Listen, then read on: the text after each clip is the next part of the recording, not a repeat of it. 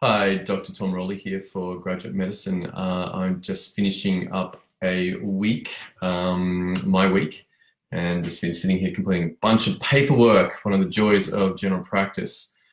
Um, nonetheless, today was the KFP exam, and uh, I want to talk about one of the challenges that previously hasn't been in uh, the FRACGP exams, which is what to do between the KFP and the AKT. Previously, they were either on the same day or people consciously chose to split them by six months. So there wasn't this semi-twilight zone 18 hours between finishing the KFP and then taking the AKT tomorrow.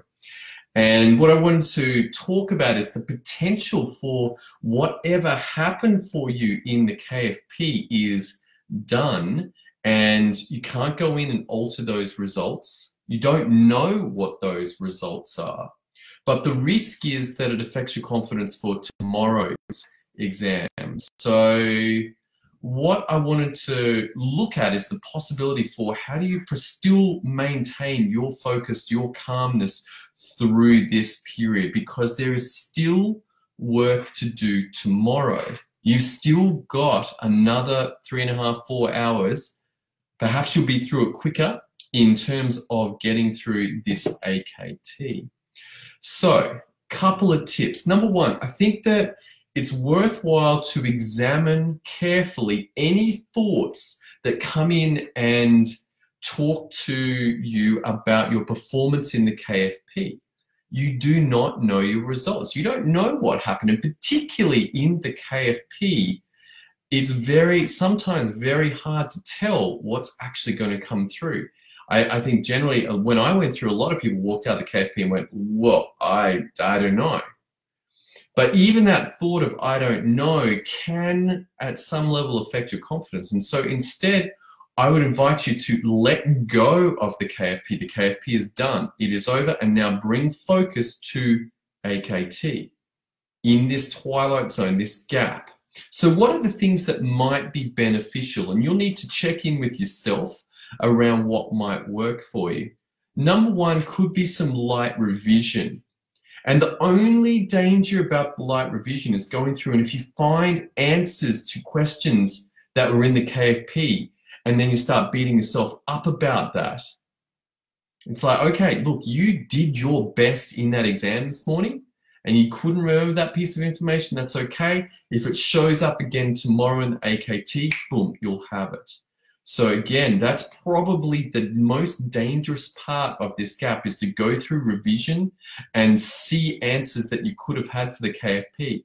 But instead of beating yourself up, I would invite you to know and learn that information. Go, great, if it shows up again tomorrow, I'm on it.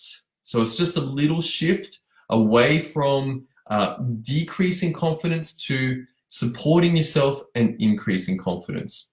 Another option, in possibly in addition, would be some type of meditation or prayer practice uh, where you are dropping down, centering, becoming focused, becoming uh, more relaxed, more present in the moment. And hopefully, if you have had a meditation practice or a prayer practice through this exam period, then it should be very second nature to drop in and do 10, 15 minutes, maybe a couple of times.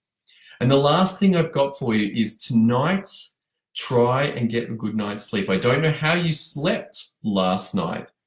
But if it wasn't that well, then you may well be tired. And so allowing a little bit more sleep so that you can recover and be fully focused. And it's going to help eliminate silly errors, misreading errors, misreading questions. One of the, the analogy that I give usually for the AKT is like it's a marathon and there's a lot of information to process. There's the reading of the question, there's the re reading of all of the answers. And so a lack of sleep may well bring through a significant impairment in your capacity to interpret those uh, uh, questions, interpret the answers that are given, and select your correct answers. So that's probably, if you take nothing from this video other than what could make the biggest difference, I'm going to suggest to you that it is your sleep tonight that you should be benefiting from.